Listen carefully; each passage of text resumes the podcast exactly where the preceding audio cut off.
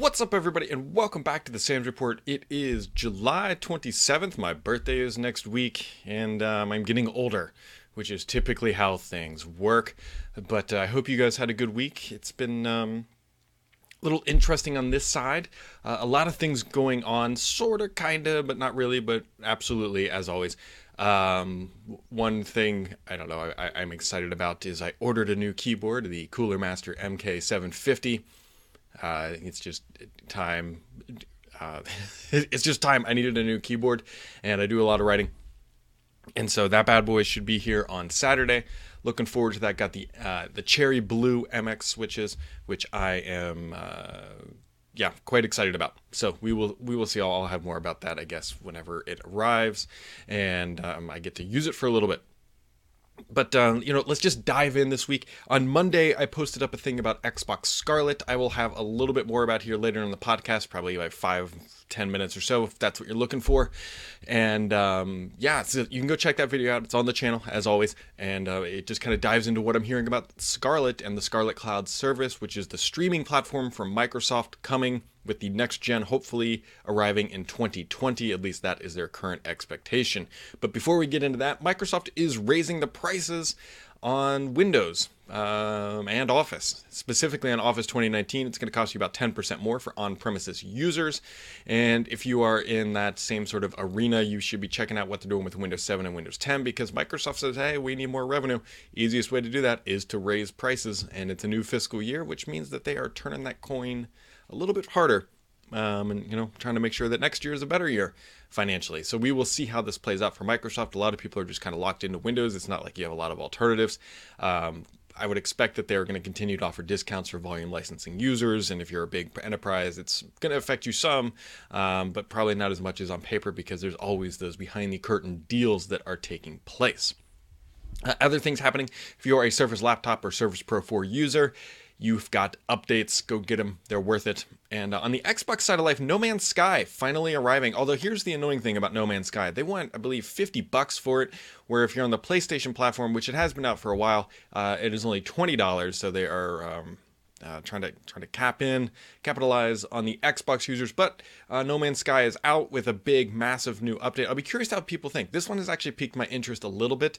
I don't think it'll get me away from PUBG too much, but uh, I- am curious to see what people think of this one because this seems much more like a casual game as opposed to PUBG, which is more uh, well, very active and dynamic and, and, can be a little stressful, fun, a fun stress, but.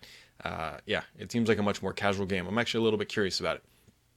Uh, on the Windows side of life, though, Microsoft pushed out a new build and they're going to try to fix Windows updates again.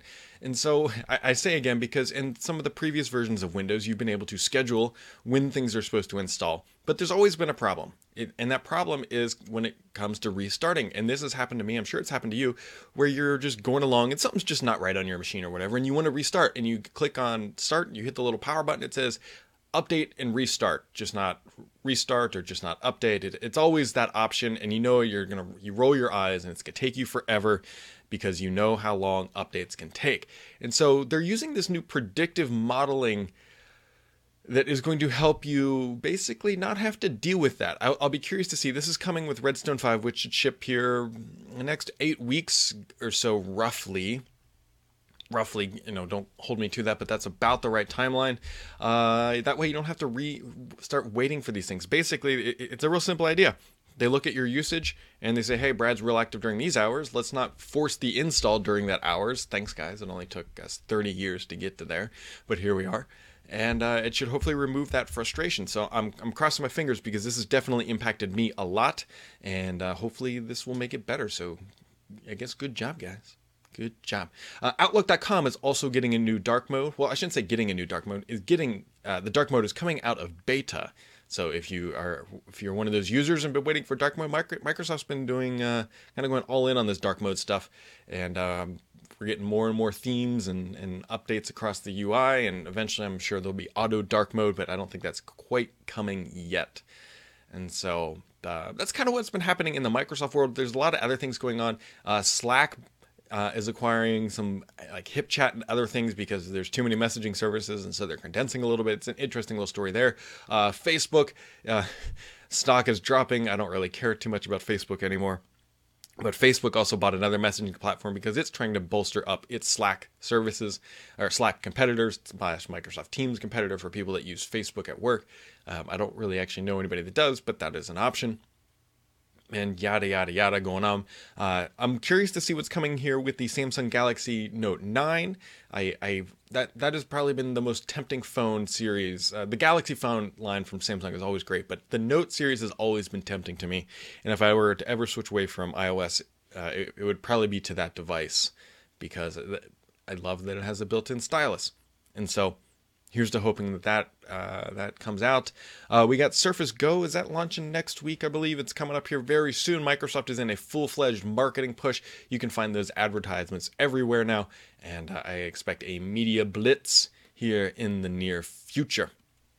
So, uh, all right, let's talk about the Scarlett stuff. Not not a whole lot new. Again, this is kind of sequential things, right? We're learning small little bits, and so I, I'm hearing that the uh, so the, the cloud component, right, the little the, the cheaper console is going to have its own custom silicon.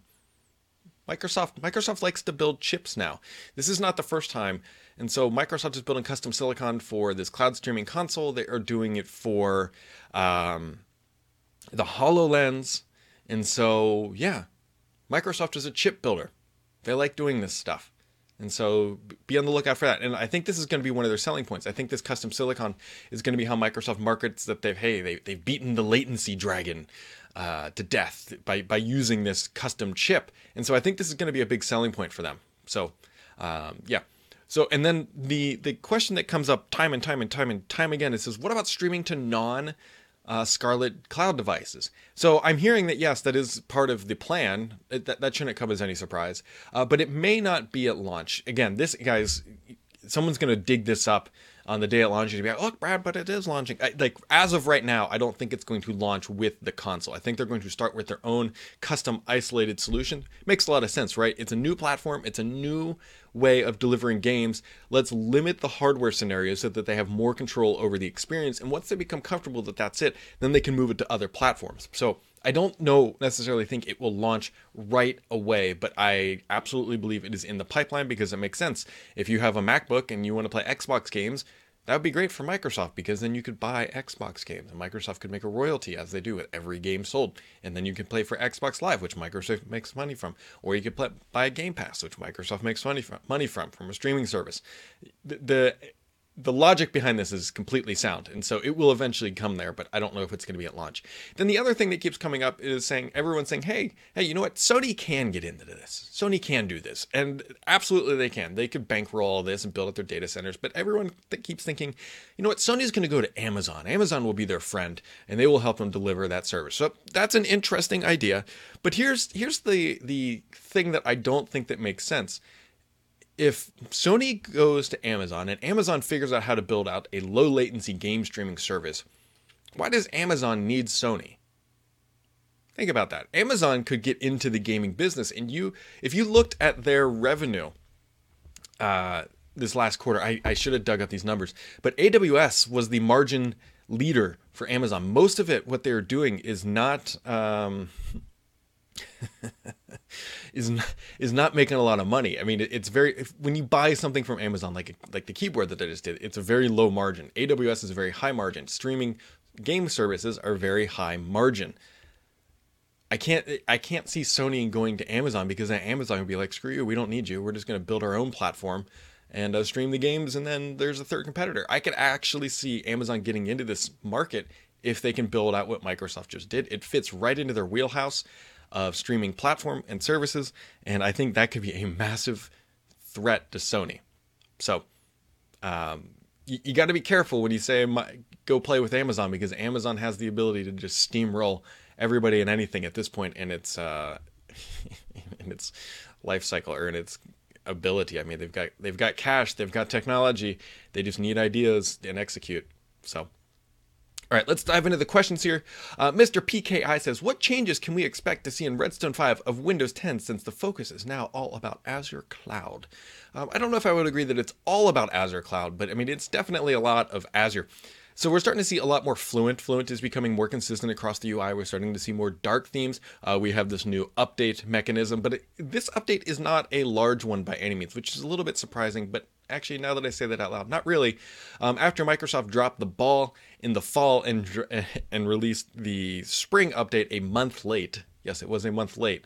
Um, they got reamed by management. And man and this time around they're making absolutely sure that they are not going to miss this deadline which is why we are we don't see major updates which is why we're already seeing that they've split the branches which is why microsoft is is just about done with this release. And so i wouldn't surprise me if we actually see this thing early? We probably got another bug bash or two coming down the pipeline before microsoft is ready to ship this thing but this is by no means a substantial update. And so there's not it's just a lot of underhood stuff which i'm okay with. Make it fix it make it better. For example the copy paste bug microsoft finally fixed that. They fixed the start uh, issue where you click on the start button and it no longer works. So not a whole lot here on the cover other than fluent but you're right. It is more this isn't a major release i think is the best way to describe it. Uh, Adam Corbally writes, says, Facebook is often spoken about as being on par or just beneath Microsoft, Apple, Google, and Amazon. I just don't buy that despite the stock price and market cap. Many of my friends have started to move away from the service, and I can't see younger people jumping onto the platform. Could Facebook become the first major tech company to go bust in a dramatic way? There's a lot to unpack there. Um, technology wise, Facebook is very interesting because they've built out a social network at scale, which is not easy to do. And they've built out dynamic algorithms. You love them or hate them, they've got them. Um, they've got a massive uh, advertising pool to draw from from Facebook and Instagram and all their other services. Um, I I don't honestly ever see. Well, I shouldn't say ever. I, I don't see Facebook going bust like, like a dot com bust. Um, I do think that there is value in Facebook. I personally very rarely use it, uh, mostly just to share pictures with my parents and uh, other close family. But I don't use it like Twitter does, like I use Twitter or anything like that. Um, I, I do believe there is a peak, right? Facebook CFO uh, has been shouting for I think eight quarters, saying, "Hey, this growth is not sustainable. This growth is not sustainable. This growth is not sustainable." And then they finally had a, a, quarter where growth wasn't sustainable, and the market freaked out because they just assumed that Facebook would eat the world. And uh, granted, they're doing like 1.5 billion monthly active users. It's not like they're a small platform. Um, but there is definitely a peak, right? You can only grow so much and granted, Facebook is making tons of revenue. I, don't honestly think they're going to go bust. Um, I could see them becoming less significant, and uh, o- over time, just because not as many people love the platform and it's just kind of turned into a cesspool, they need to do kind of what Twitter's doing, where they need to just start cleaning up the service of all the crap and multi-level marketing and all the other junk that's on there. So um, I, I don't personally think it's going to go bust in a big way. And the last question comes from uh, Maktuba. He says, is it true laptops with touchscreen use more battery power than non-touch screens? So y- yes, I believe it is true, but it is a marginal amount. Um, because you're adding a digitizer into the, the mix, which is how you know your, your finger is being received on the device. Um, it, I don't, th- me personally, I don't think I'd buy a laptop without a touch screen. Um, I know that seems kind of backwards. I don't and I don't use it all the time, but when you need it, it's nice. It, it's nice to have. It's it's kind of like um, I, like cooled seats in your car, right? I'm not even talking about heated seats. Not everybody likes cooled seats, but when you need it on that hot summer day, it's just really nice to have. And so I don't know. I wouldn't go out of my way to avoid buying a laptop with a touchscreen out of fear of battery life. There are so many other things that are going to impact your battery life worse than a digitizer in the snack required for um, touch input, such as your browser, such as the apps you're running, such as your screen brightness, and all that other good stuff. So if that is your big concern, um, I, I wouldn't worry too much about that. And uh, one other thing here, I get asked probably every week what screensaver this is behind me. And this is kind of funny. This is the Apple TV OS screensaver. Somebody ripped the Apple TV screensaver and it updates. As you guys have noticed, it, it changes. I don't know how they did this, but they ripped the screensaver from Apple. And so I you can just go download it. And I downloaded it on here and it just runs in the background of the podcast. And there you go. And then somebody asked what this is right here. Uh, that is a Logitech C920. That is what I use for the First Ring Daily podcast that I do at this desk back here. There you go. Um, and so, guys, this has been a quicker episode. Hopefully, some of that Scarlett stuff was good. Uh, for those that are new to the channel, which uh, quite a few of you lately, appreciate that. Thanks for tuning in, guys. This is something I do roughly every Friday, and it's just kind of a quick recap what's going on in the Microsoft world, tech world in general, and uh, it's not meant to be drag on. So, with that, folks, have yourselves a wonderful weekend, and I'll catch you right back here next time.